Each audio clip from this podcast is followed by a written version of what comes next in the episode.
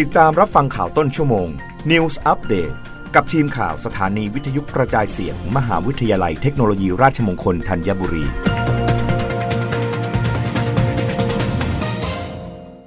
รับฟังข่าวต้นชั่วโมง โดยทีมข่าววิทยุราชมงคลธัญบุรีค่ะ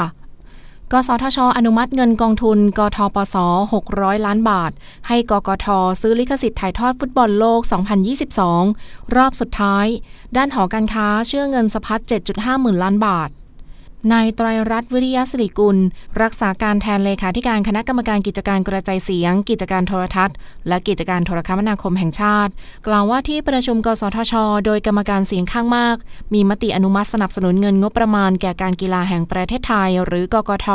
เพื่อถ่ายทอดสดการแข่งขันฟุตบอลโลกรอบสุดท้าย หรือ FIFA World Cup Final 2022 ตามจำนวนค่าใช้จ่ายที่เกิดขึ้นจริง แต่ทั้งนี้ภายใต้กรอบวงเงินงบประมาณ 600 ล้านบาท โดยให้คณะกรรมการบริหารกองทุนวิจัยและพัฒนากิจการกระจายเสียง กิจการโทรทัศน์ และกิจการโทรคมนาคม เพื่อประโยชน์สาธารณะ และสำนักงงานกสทช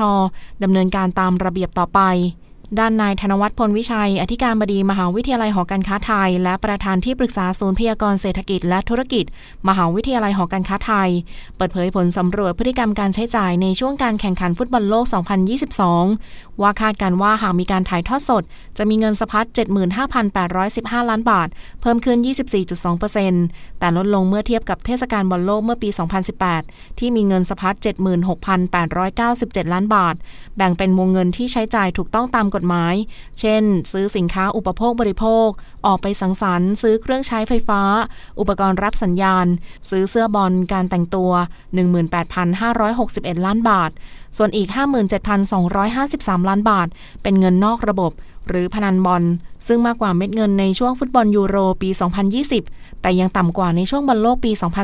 2018 รับฟังข่าวครั้งต่อไปได้ในต้นชั่วโมงหน้า กับทีมข่าววิทยุราชมงคลธัญบุรีค่ะ รับฟังข่าวต้นชั่วโมง News Update ครั้งต่อไป กับทีมข่าวสถานีวิทยุกระจายเสียง มหาวิทยาลัยเทคโนโลยีราชมงคลธัญบุรี